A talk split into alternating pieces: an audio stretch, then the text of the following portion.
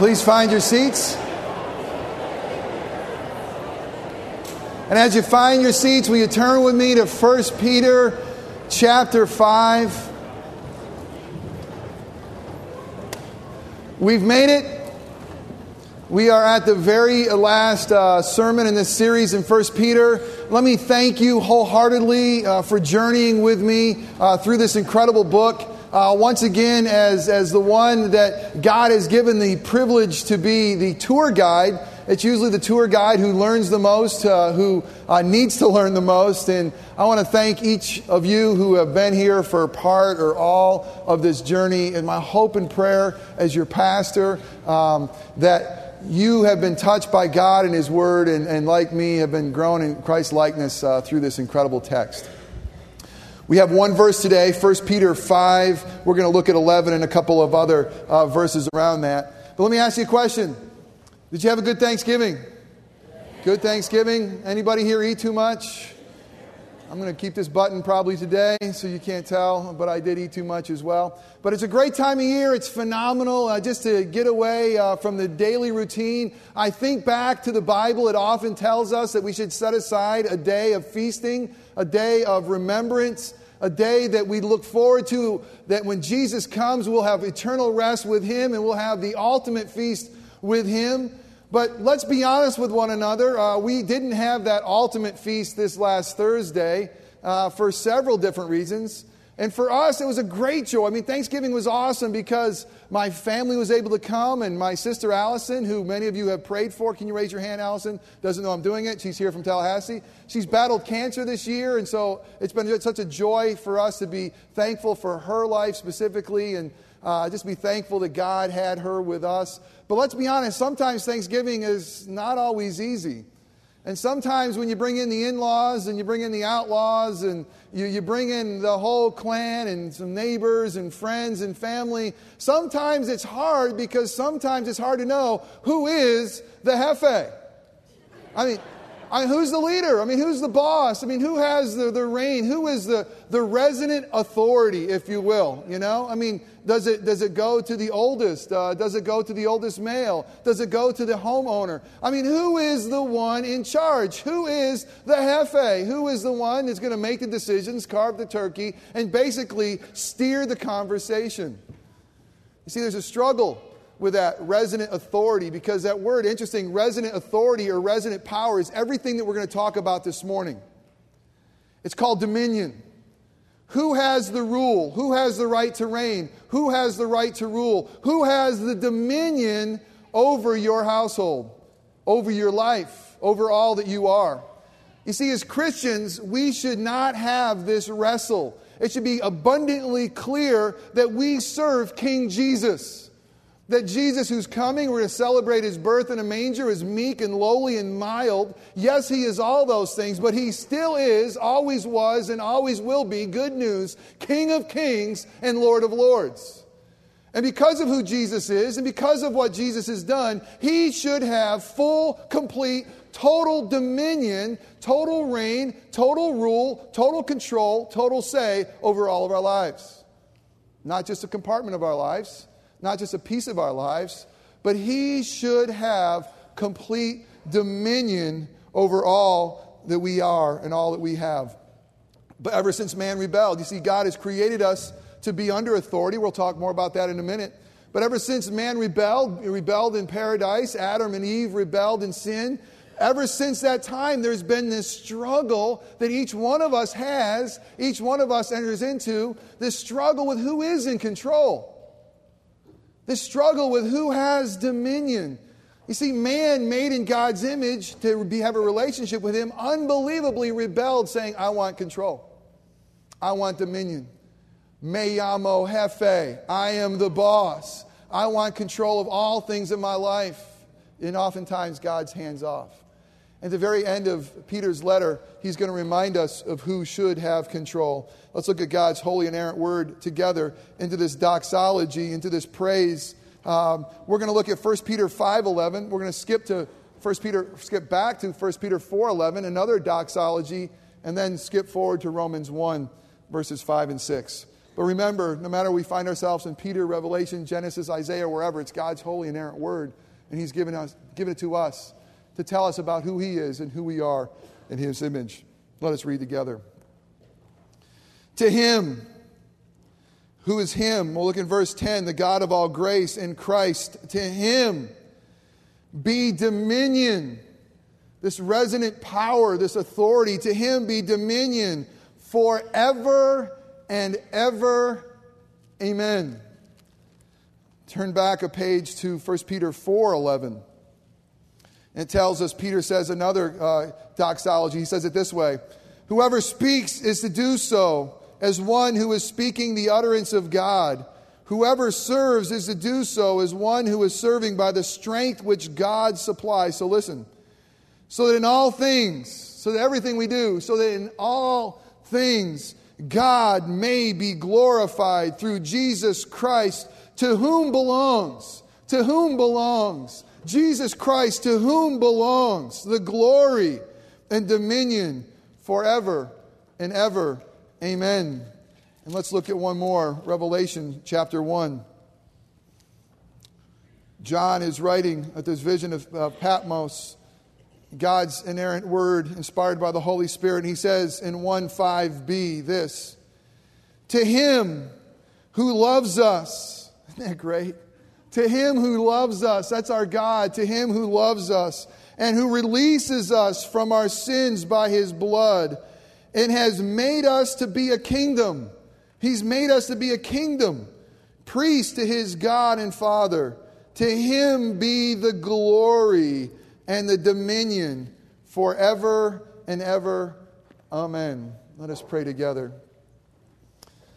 Oh, Father God, we thank you. We thank you for the privilege that you have given to us to journey together through your holy word found here in 1 Peter. And Father, we come to the reality again today that we need to hear from you. We need to understand what you have for us and for our lives. God, we need to confess afresh that we don't get it, or we often live our lives like we don't get it. And God, so therefore, we need to have you come and speak, and speak boldly, speak clearly, speak tenderly, so that your servants, your sons and daughters, can hear. God, we ask, even in the beginning of this uh, sermon, be gracious to us because we're sinful, because often what we say is not what we do. And Father, we still are wrestling over dominion and rule and reign of our own lives, even as your own children. Forgive us. And Father, would you open up our ears to hear from the King? Would you soften our hearts to respond to the King's message? Would you open up our minds to understand that He has dominion and over all who we are and all that we have? Would you empower our feet so that we would walk as subjects of the King, beloved, joint heirs in Christ, and yet servants of the God on high? Father, the things that are said that are merely my opinion or that are wrong, may they fall away and be forgotten. We pray that Christ and Christ alone receive glory, and we receive great joy and great challenge. And it's in His name we pray. Amen. You know, I, I, I, I'm going to tell you about the way it was in the beginning. And as I do that, I want to tell you why I do this. One of the joys I have of, of preaching God's word to you, and I tell you, it's such a joy and it's such fear at the same time. But it's a joy because I want you to hear and know the story of God. And it's this grand story from Genesis to Revelation. So oftentimes, when we delve into a book as deeply as we have with First Peter, you'll continually see me go back to the beginning Go back to way to Genesis and how God has created all things and continue the story because each one of us is a part of his story, history. And each one of us fits in this grand scheme. So it's important for us to know where do we fit in the big picture? And it's important for us to know where do we fit in First Peter? And that's why you'll continually see me try to unpack the big picture, unpack this small, shorter picture, the, the smaller picture in 1 Peter, so it impacts our lives because it's all God's Word. We see what we see right from the beginning of Scripture is an incredible, gracious God who created all things out of nothing. Out of nothing, this powerful, all powerful, all knowing, great God, creator God, separate from us because of who He is. He spoke, and out of nothing, leapt, leapt into existence all of creation. And what we see very clearly in Genesis 1 and 2, and some of you might read Genesis 1 and 2 and say, why did he tell us the same story twice? What is up with that? Well, why?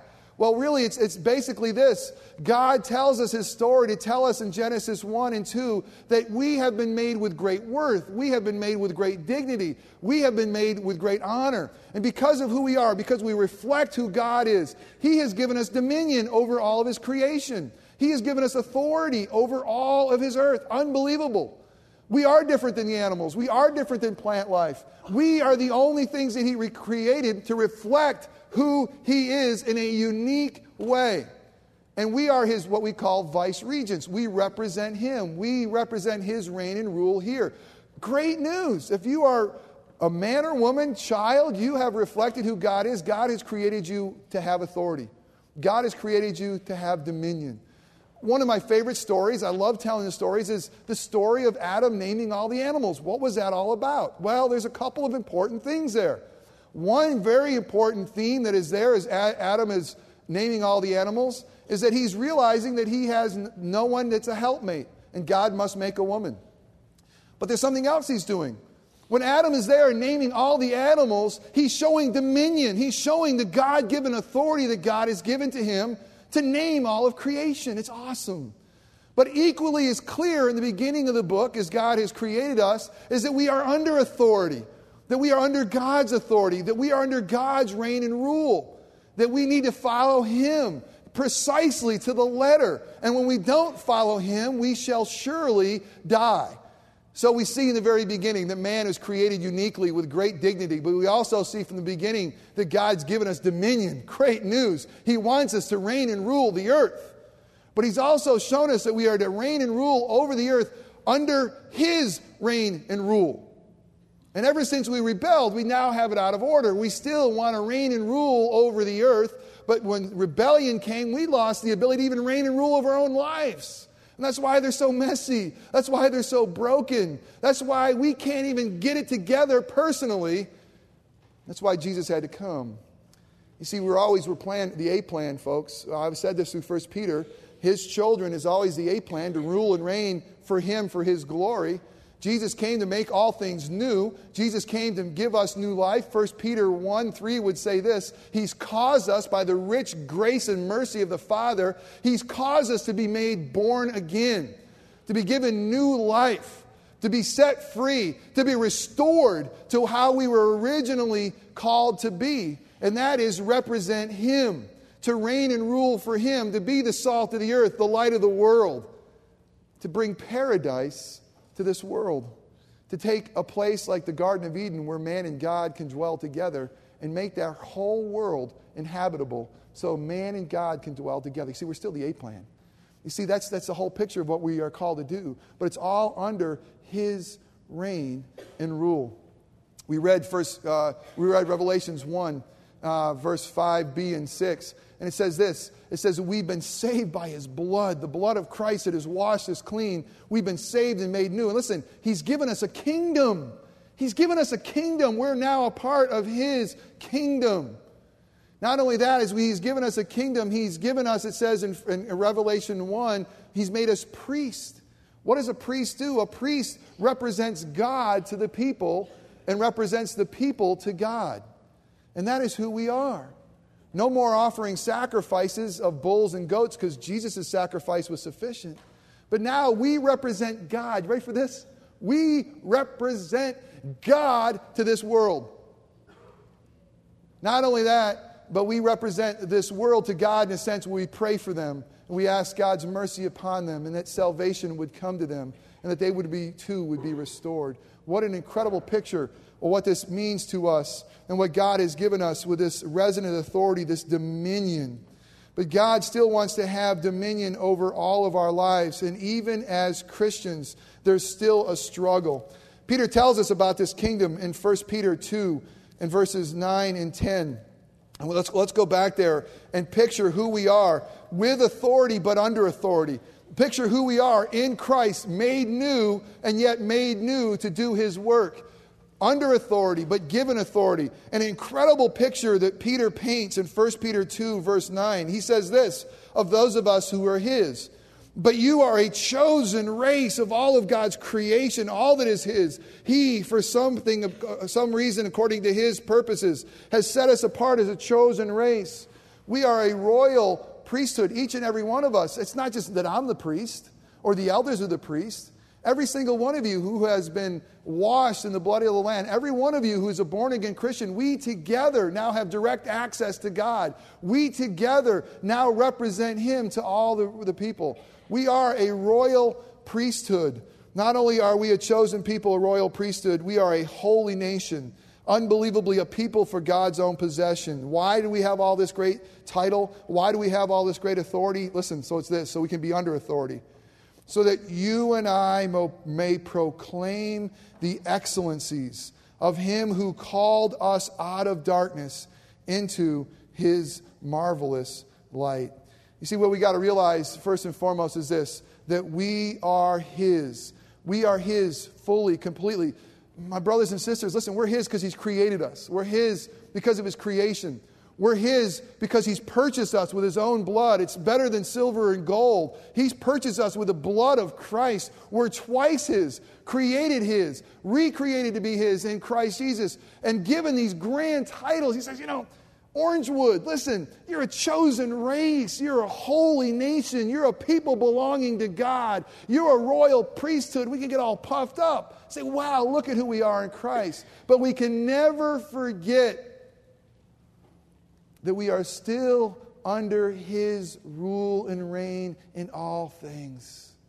To him be dominion in all things. Jesus must have reign and rule over all of our lives. He must have complete dominion. Now, listen, complete dominion to a king. When you bow to a king who is more powerful, but thank goodness benevolent, you bow, you must bow all that you have, all who you are, must be bowing to that king and somehow we live in a culture that's lost this motif, this understanding of king and kingdom.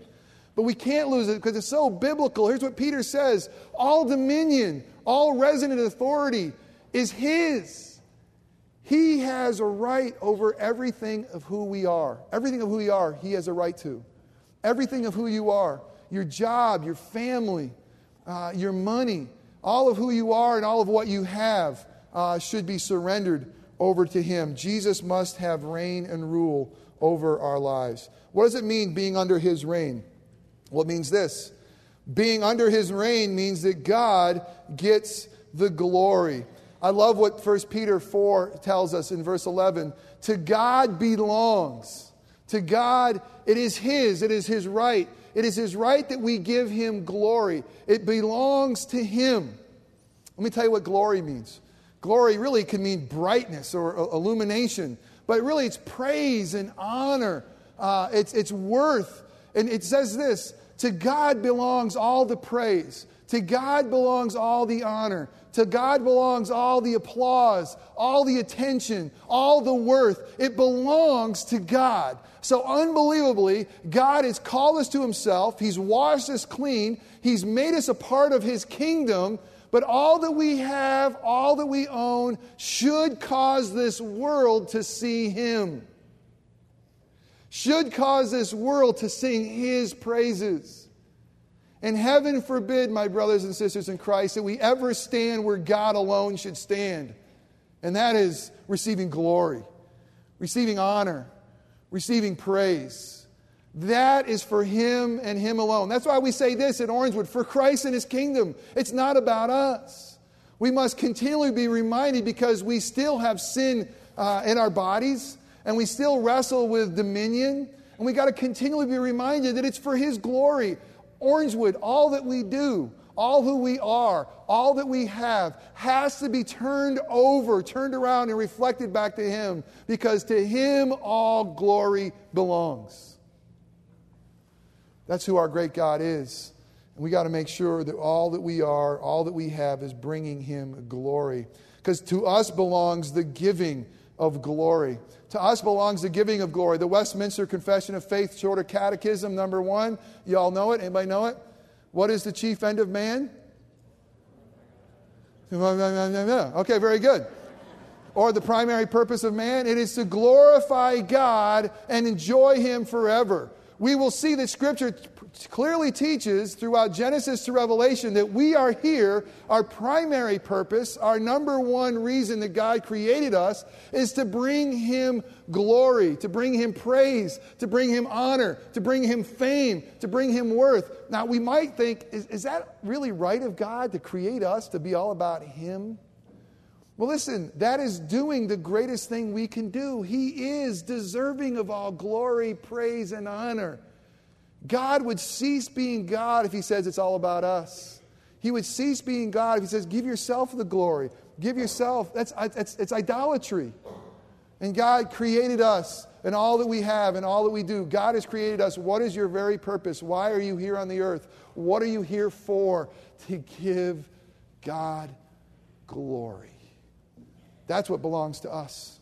What belongs to us is his great responsibility to bring him glory. I love the way uh, Paul would say this in 1 Corinthians 10 31. He says, whether, whether you're eating or drinking, I mean, as mundane things in life as eating and drinking, whatever you do, do for the glory of God. I love the reality. What if you eat or drink, whatever you do, do to the glory of God. Here's the, here's the point all of life is important. All of life is important, no matter what you do, no matter what you're doing for your job, no matter where you are in your home, no matter what you eat for lunch, no matter where you're going to go this afternoon or tomorrow. All of life is important. That's good. All of life is important, and all of life should be done. The way we raise our kids, the way we interact with our spouses, the way students study for exams and prepare themselves for the future. All that we do should be done for the glory of God. Everything. And the only way we do that is we let Him have continual reign in our lives. All of life. And really, I love this. Uh, Louis Giglio, uh, a very talented preacher, told a story about who we are. And he, he was saying that we're a lot like the moon. I love this analogy. He said the moon's nothing really than a pile of dust that's kind of ugly unless it gets itself in the right sunlight. And once you get yourself in the right relationship to the sun, you reflect his beauty and you become beautiful. And I think that's exactly who we are. We were created in dust, but created in his image. And really, all we have to do in our lives is get ourselves in a right alignment with the sun, the S O N. And so that we can just reflect his beauty and his glory. That is what God has called us to do. And unbelievably, through this entire book of Peter, we realize that there's a connection between suffering and glory. No one ever would have thought this. No one ever would have thought that the royal priesthood like us, that holy nation like us, like a chosen race like us, like people belonging to God like us, would suffer. But one thing Peter's making abundantly clear is that often, oftentimes God receives maximum glory through suffering. If we ever wonder if that's true, we look at his own son who brought about uh, maximum glory, ultimate glory through suffering, even to the point of death, death on a cross. I remember when my sister was first diagnosed with cancer, and I shared this earlier uh, several months ago that we prayed for maximum glory. We said, God, we want you to get maximum glory through this. We just want you to receive the most praise, honor. We want the fame of Jesus spread because of this cancer. And for us, we knew what that answer meant. That answer meant that we would, she would go into surgery, they'd open her up and say, oh, Well, we thought we had cancer, here it's gone. Maximum glory, you have been cured, you have been set free. There is not even a trace of cancer in you. We thought that was maximum glory, we promised to tell the story to anyone who would listen. Well, after a five hour surgery, that wasn't God's maximum glory. And with cancer still in her body, as he showed her up, sewed her up, it wasn't maximum glory. She just recently came back from Shands Hospital and they did the uh, CAT scan and the test, and, and uh, NSD was a description they gave to her. Is that right? NSD? NED. No evidence of disease. No evidence of disease. Maximum glory. We have no evidence of disease. Amen. But I've been praying for some of you that still have it. You know, I mean, there's some that still have evidence of disease, and the disease still seems to be growing. But God still gets glory in life or in death because we know the tomb was empty. We know He paid for our sins. Maximum glory doesn't mean the, the absence of pain and suffering and sorrow. To God's glory, sometimes He uses us in the most difficult of situations to give him glory. And only through Christ can we do this. You see, suffering leads to glory, and it's so true with us. That's what Peter is saying. But being under his rule, he gets the glory. But being under the rule, his rule, he gets control. To be have, to have, for him to have dominion forever and ever it means this God has control of your lives. Does he have control of your lives? Does he really have dominion? I mean, here's this great one little verse. To him be dominion forever and ever. Amen. Does he have control of your life? Does he have control of your families? Or are you trying to maintain control? Does he have control of your careers? I mean, look, look through your Palm Pilot or your Blackberry or whatever you use to say, God, are, do you have dominion here? Do you have dominion over all that I do, all my tasks, all my appointments? Look into your checkbook and say, ask the question, does God have dominion? Does he really have control? Maybe you say, well, yeah, I give him a tenth. I even give him the tenth of the gross. Is that really dominion? No, that's a token. That's good. But does he have dominion over all that you have, all that you own, everything? And look around, we've been blessed with incredible assets. Do we hold them like this, or do we say, God, they're all yours, every one of them? The Lord giveth, the Lord taketh away. How do you want me to invest? I mean, Joe came up here and says, We hope to get 50 to 75 pairs of shoes. I mean, if we can't come up with 50 to 75 pairs of shoes in this place, total dominion over everything that we have, our finances, total dominion over our relationships. Listen, for you, some of you single people, God tells it very clearly how we should live our lives. Chastity, waiting till marriage. Does He have dominion over your lives? Does He have dominion over your relationships, your, your dating relationships? Does He have dominion over the relationships, married people, that are with outside the bounds of marriage? Does He really have dominion? Does he have dominion over your future? Are you trusting him? Does he have dominion over your decisions? Are you coming before him with all that you have? Does he really have dominion over our kids? God, thy will be done. He must have control over it all. But there's such great news is as we give him control, it's the safest place we can be. Because to him, he deserves all glory, honor, and dominion and He is good, and He will always be good, and He's the only one who can be in control. The way we give Him glory and the way we show Him control is offering thanks and proclaiming His excellencies to those who called out of darkness into His marvelous light. And oh, what a privilege it is to be called out of His darkness and into His marvelous light. And now to turn over to Him the dominion of my life, the dominion of this ministry, and say, It's yours. Do with it as you would like. We're going to spend a few moments in prayer together, just saying thank you. Thank you for the privilege of being a kingdom. Thank you for the privilege of being a priest. Thank you for the privilege of being yours. We want to give back to you, and what we're going to give to him today is praise. We're going to start off with Shelly Madden. Uh, Shelly, if you can come forward. Shelly has uh, uh, been an incredible blessing to this church. She's come. Um, she is an incredible cook, and so is her husband. She cooks for our new members, she cooks for our officers. And she recently said that First Peter changed her life, and I asked her to come share how. Thanks for coming, Shelly. Sure. It's good to see you. Thank you. I apologize. I'm going to read because this is kind of an emotional story for me, so I'm not sure I can just stand up here and say it. So um, just bear with me. It's not really long, but it is my testimony to how First Peter has really changed my life and my family's life and marriage. So here it goes. There are so many words of hope and blessing in the book of 1 Peter that it's difficult, if not impossible, for me to label a passage that has in its own tra- transformed my life. However, I can say that before I started studying Peter, I was suffering in my personal life. You see, I'm married to a person who, while an incredibly wonderful, caring man, is not particularly religious.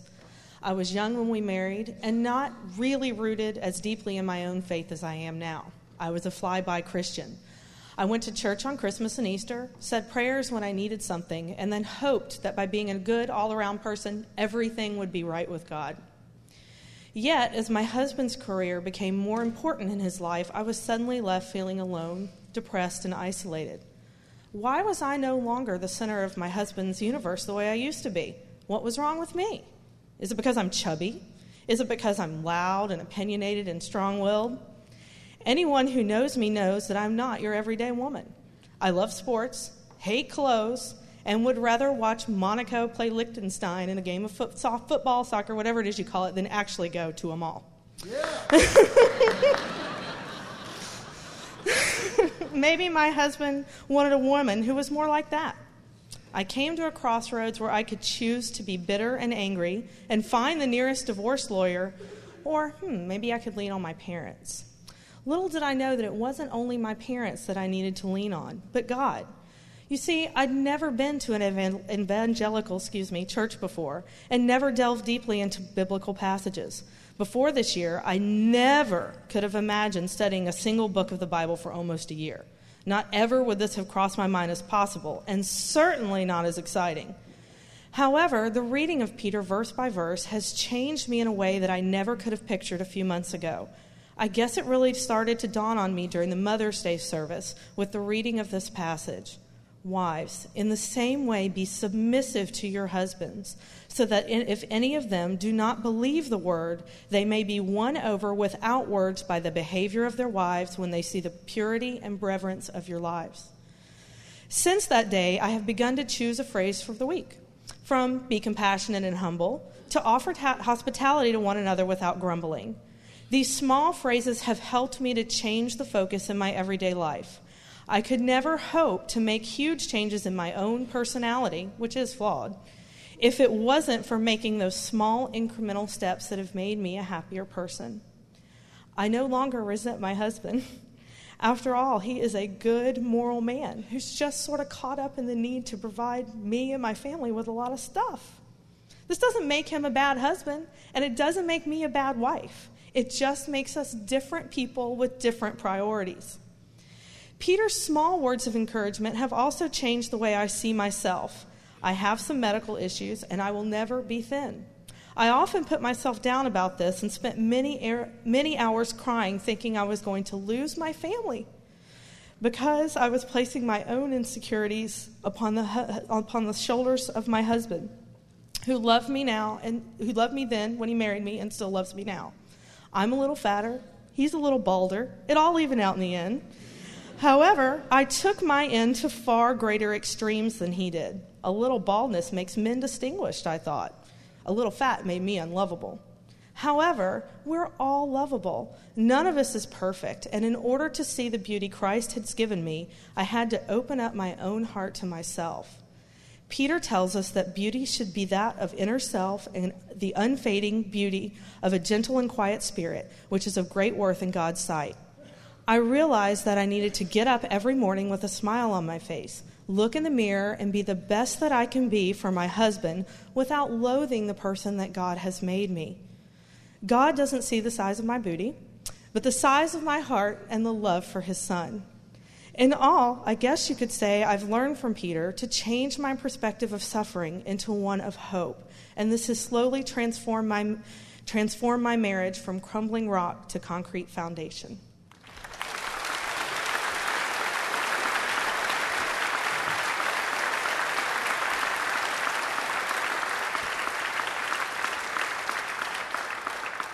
They've never applauded for me that long. that was awesome. Let me pray for you. Father, thank you for Shelly Madden. And Father, I thank you that by your design and because of your love for her, that you love her perfectly exactly the way she is in Christ. That she is truly a chosen person. She truly is a royal priesthood. She truly is a part of the holy nation, the people belonging to God. And God, I thank you that you would love me enough to allow me to be a pastor to Shelly and a friend to Shelly. And Father, I thank you for her testimony and your grace in her life and the things that you have taught her uh, through First Peter, the things that you've also taught me. And thank you for her willingness to come up and share. And God, we ask that you would bless her, bless her marriage, bless her children. And Father God, may she never forget uh, that she is uh, beautiful in Christ that she is of great worth. Uh, Lord, that you've gifted her to serve and she's doing it well. Thank you for her. In Christ's name, amen. Thanks, Shelly. Thank you. Really, we're going to, uh, now it's a chance for us just to say thank you in prayer. Uh, let me encourage you uh, to, to look into your heart this year and say, God, what can I say to give you dominion, to give you glory over my life. And let's spend a few moments in prayer. Let me encourage you, uh, speak loudly. This is going to be a, it's kind of a big room. Um, and if, if guys put something on your heart that you would like to say, thank you, Father, for, keep it short so others can pray. But let's spend a, a season in prayer together. Let us pray. Father, we truly have so much to be thankful for. We are incredibly blessed people in Christ. Father, we pray that you receive glory in the next few minutes as we show that you are have dominion over our lives as king, as Lord, as Father, as shepherd. And Father, that you would be glorified and we'd be encouraged. We pray this in Christ's name.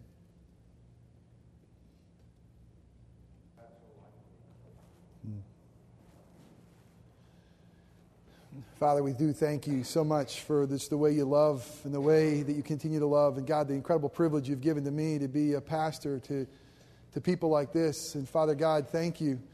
Thank you for continue to bless and thank you for continue to reign and thank you for your goodness to us. And, and Father, we ask that you continue to bless Orangewood so that we can be a blessing to others. So as we serve you in the public realm, as we serve you wherever we go, that God, your, you would get glory, you would get praise. The more people would sing the praises of Jesus because he could be seen in our lives. He could be seen as our lives as good and gracious. And Father, we are your vessels. And we are your vessels. We are your A plan. We are here to advance your kingdom. We are here to make Jesus famous and to sing, How great is our God. We pray this in Christ's name. Amen.